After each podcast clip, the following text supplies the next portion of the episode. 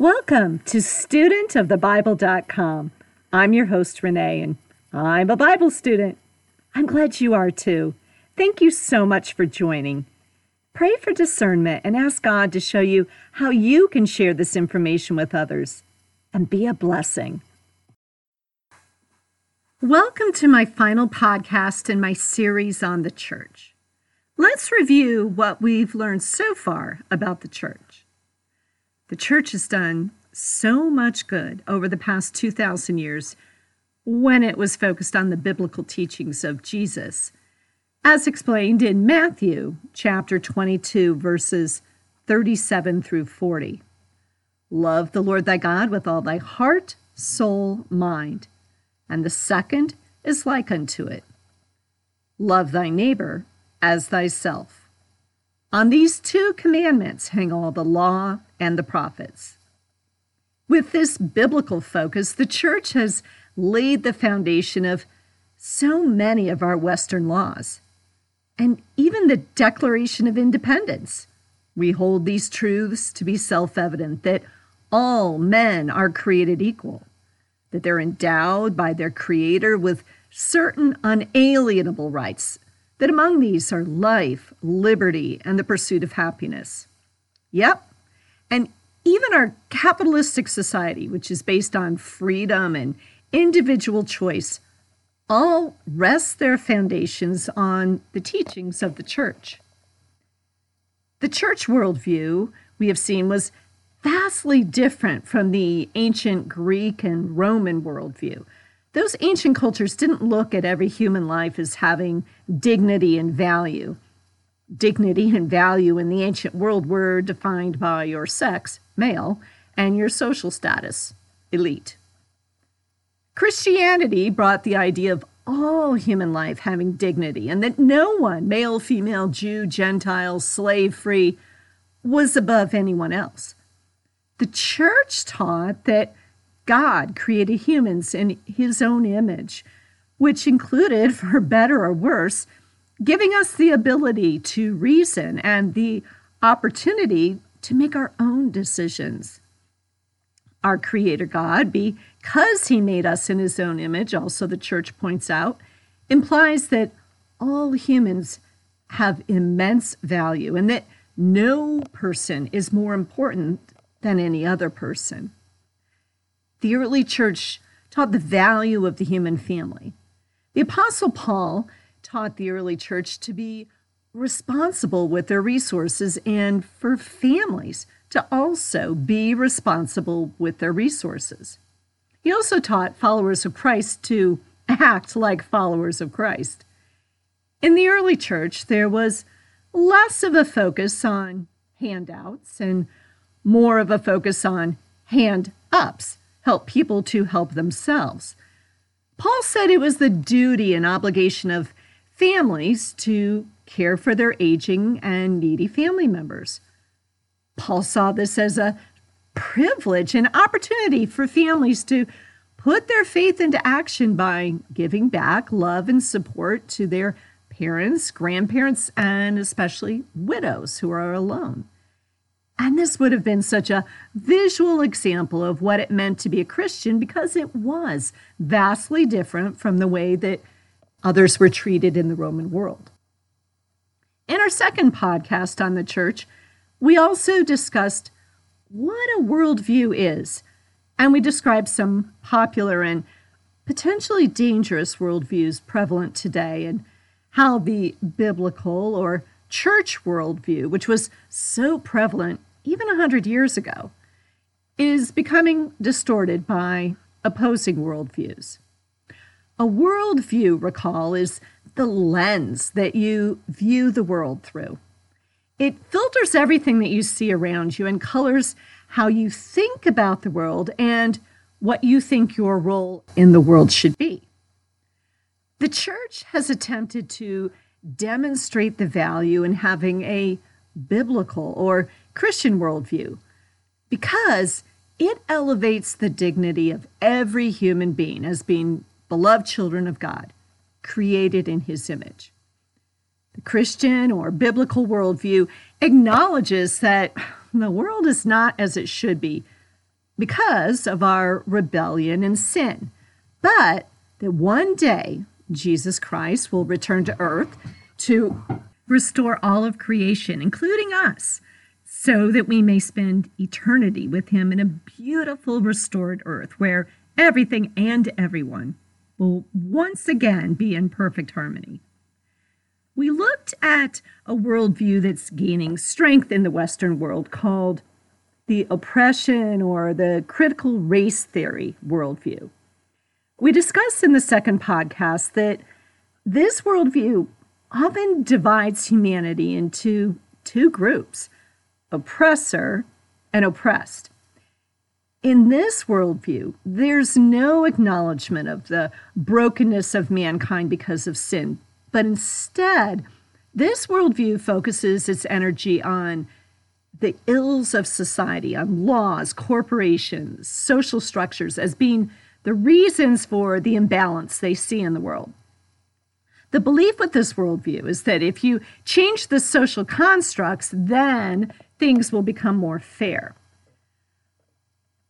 We outlined the potential pitfalls of this mindset, not the least of which is that this worldview eliminates individual accountability, responsibility, self worth, self esteem, and dignity, but instead lumps everyone into groups. Your value in the critical race theory worldview comes from the group you belong to, not by virtue of the fact that you are a beloved child of God, created in His image, regardless of race, creed, sex, or your financial statement. And if you happen to belong to more than one oppressed group, you hit the jackpot. This is not the biblical worldview, and it is potentially very damaging, divisive, and hateful.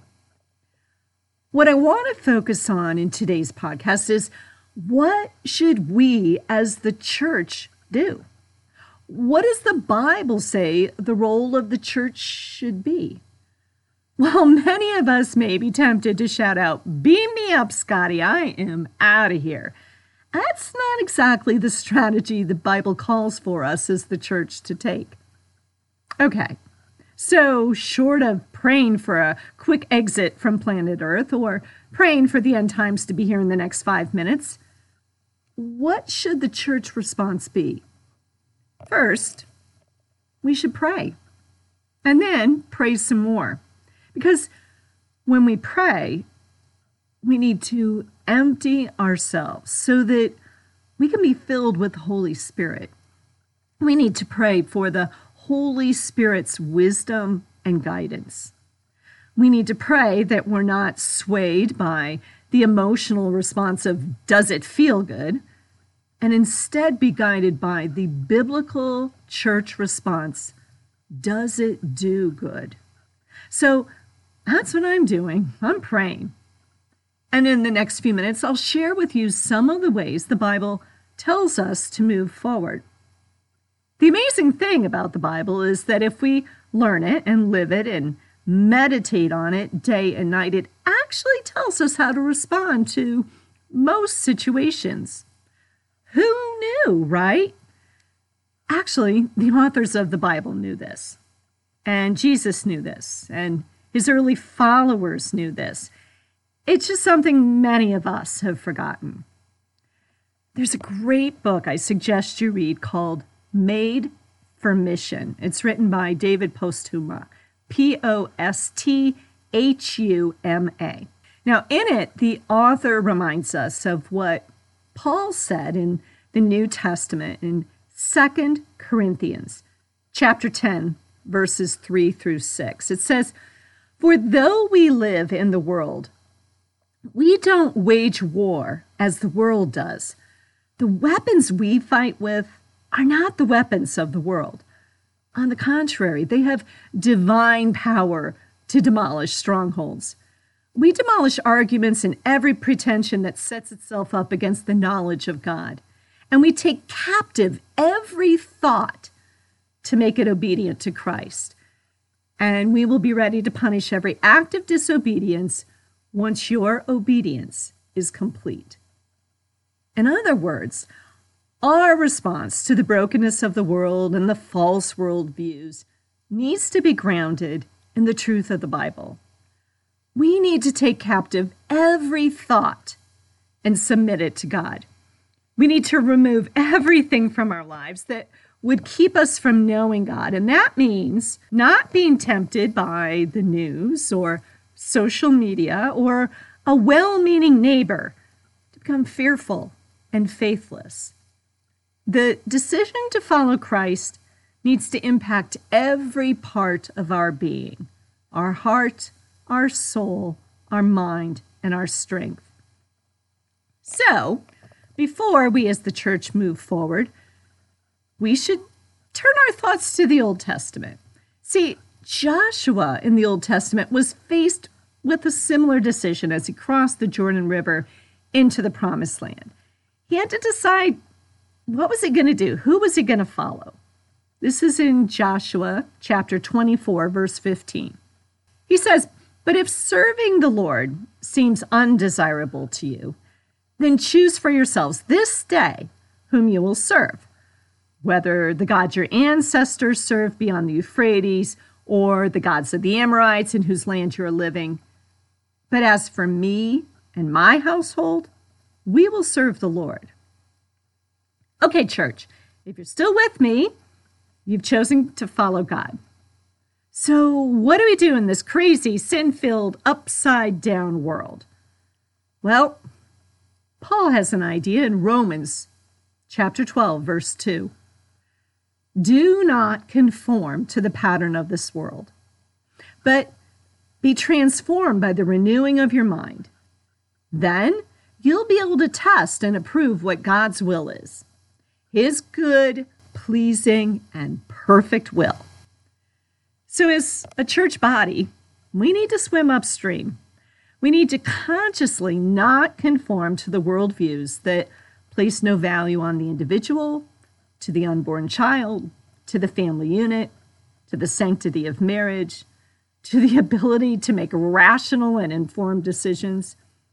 Don't conform to what the world says, but be transformed by what the Bible says. Luke gives us more advice on how to respond as the church, and this is in the New Testament in the book of Acts, written by Luke. This is in Acts chapter 20, verse 28. He says, Pay careful attention to yourselves and to all the flock in which the Holy Spirit has made you overseers, to care for the church of God, which he obtained with his own blood. As Luke reminds us, this is Christ's church, and he bought the church with a price his blood. Let's never forget that. As this verse points out, we need to pay attention to each other. Pay careful attention to yourselves and to all the flock in which the Holy Spirit has made you overseers.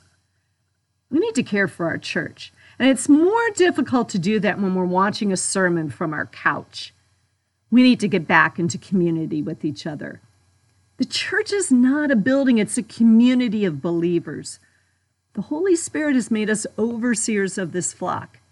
Are we doing a good job being shepherds?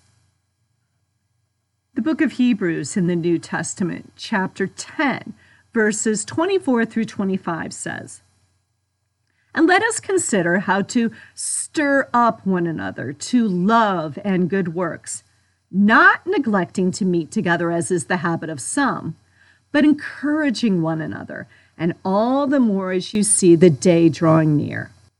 Wow. Now, that was written a long time before COVID, and yet, even 2,000 years ago, apparently it was difficult to get people to meet together. Why do we need to meet together? The Bible says we need to meet together to encourage one another. Have you noticed that we live in a sinful world and it's much harder to be a professed Christian today than it was even 20 years ago? Yes, we definitely need to encourage one another. What else does the Bible tell us to do as the body of Christ? It's the church. Matthew chapter 28, verses 19 through 20. Go, therefore, and make disciples of all nations baptizing them in the name of the Father and the Son and the Holy Spirit, teaching them to observe all that I have commanded you. And behold, I am with you always to the end of the age. So we meet to encourage one another, to love one another, and to do good works. What good works? Spreading the news to all the nations. Okay, but really, what does that look like? Does this mean that every Christian needs to work for the church and be a missionary? Well, the good news is no. In Timothy Keller's book, Every Good Endeavor, he explains how we as the church need to take our biblical worldview into this broken world and apply it to everything that we do. He says that without an understanding of the gospel, we will either be naively utopian or cynically disillusioned as we go about our daily life. Let's think about it. Both of those mindsets are pretty prevalent in the world today, aren't they? But because we have a Christian worldview, we know that the whole world was created good and the whole world is fallen, and that there's no aspect of our world that's untouched by sin. But we also know the whole world is going to be redeemed. The author Timothy Keller goes on to explain that the vast implications of this gospel worldview about the character of God, the goodness of material creation, the value of the human person, the fallenness of all people and all things, the primacy of love and grace, the importance of justice and truth, the hope of redemption affect everything, and especially our work. Okay, so what does this look like for us as the church and the body of Christ in our everyday life if we're supposed to be spreading the good news? How do we, as the church, live out our biblical worldview in our daily lives and work? Well, I like the examples that Timothy Keller describes in his book. And one particular example I'll share with you now. It's about a Christian school administrator. And he says, My friends started to see the gospel storyline, what the world should be, how it had gone wrong, and the hope for the future. And it gave him a better vision for education in poor inner city schools. All the individual stories of brokenness, problems at home, no sleep, inadequate nutrition, street gangs, drugs had reinforced a culture of rebellion and hopelessness in the schools. And the attitude of many of the students was, why bother? My friend wanted to bring hope of the gospel to his work. In the field of urban education, there's many competing storylines about what education should be, what its main problem is, and what needs to change. Education itself is often viewed as the savior for the ills of poverty and systemic injustice. So the author's friend saw a more holistic approach with a recognition that the gospel could actually shape the culture of the school. And he did this by creating a culture of shared accountability and success. So here's what he did. Every morning, the students would gather along with their teachers for what they called the morning meeting. The morning meeting would provide an opportunity for the community to celebrate success through weekly awards by giving out shout outs to one another for acts of service and for living up to the school's values, and by sharing stories that would point to a story of hope. But brokenness was also addressed goes on to say that when students would fail to live up to the values of the community, students would participate in apologies, where they would hold each other accountable and support one another to live the school's core values better. Teachers and students were held accountable if they arrived late, for example. Now, can you see the core of the gospel here? This school administrator created a culture where students were held accountable and therefore no one got lost in the cracks. The charter school had a goal of getting 100% of their seniors to not only graduate from high school, but to go on to some further education. And according to the author, they've done this consistently through lifting up the individual and holding them lovingly accountable through rewards and consequences.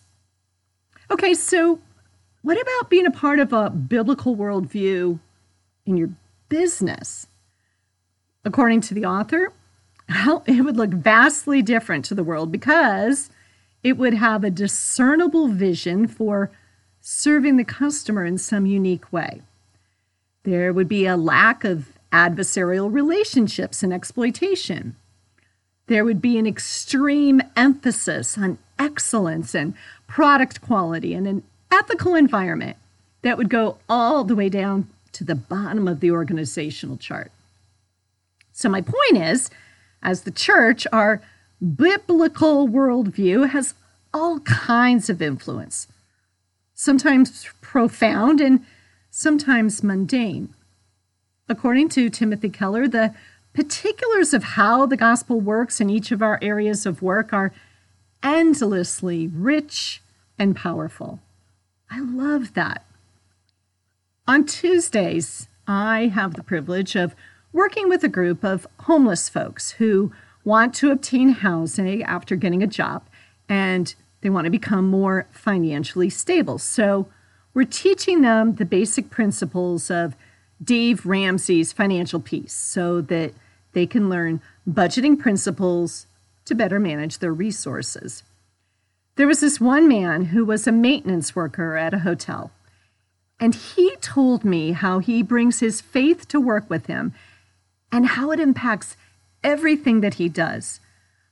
I was so profoundly moved by this story. I know I will never forget it or him. He said that he knows that what he does as a maintenance worker matters. He knows that the guests at the hotel depend on him to do good work. Now, one night he was already clocked out when he noticed that the ice machine was out of order. He said that he knew it was important to stay and to fix it even though he had already clocked out. He said that he couldn't imagine having guests who, in his words, paid good money to stay in a nice hotel would have the inconvenience of having to go to another floor to get ice. This is just a breathtaking story of the way that our biblical worldview can and does make a difference in the world in big or little ways. John chapter 3, verses 16 through 17. For God so loved the world that he gave his only Son, that whoever believes in him should not perish, but have eternal life. For God didn't send his Son into the world to condemn the world, but in order that the world might be saved through him we as the church have been given a great gift the gift of faith, the gift of the knowledge of salvation through the blood of Christ. And we can share the good news that, in the words of Pastor Jack Miller, are well, we're worse sinners than we ever dared imagine, and we're more loved than we ever dared hope. Think how that message has and will continue to transform the world. Finally, the church has this advice from the Apostle Paul, and this was in his letter to the Ephesians, chapter 4, verses 1 through 6. As a prisoner for the Lord, then I urge you to live a life worthy of the calling you have received. Be completely humble and gentle. Be patient, bearing with one another in love. Make every effort to keep the unity of the Spirit through the bond of peace. There is one body and one Spirit, just as you were called to one hope when you were called, one Lord, one faith, one baptism, one God and Father of all, who is over all, through all, and in all. Yes, we have divisions within the church today. Even the early church had divisions. The early church described in the book of Acts prayed for discernment and they let the Holy Spirit guide them towards solutions. We have differences of opinion about certain things today in the corporate church, but let's not let the enemy tear us away from our true purpose, which is to share the gospel of salvation through belief in Jesus Christ with the whole world and to make his presence known in all our thoughts, our words, and our deeds. For God did not send his Son into the world to condemn the world, but in order that the world might be saved through him. Have a blessed day.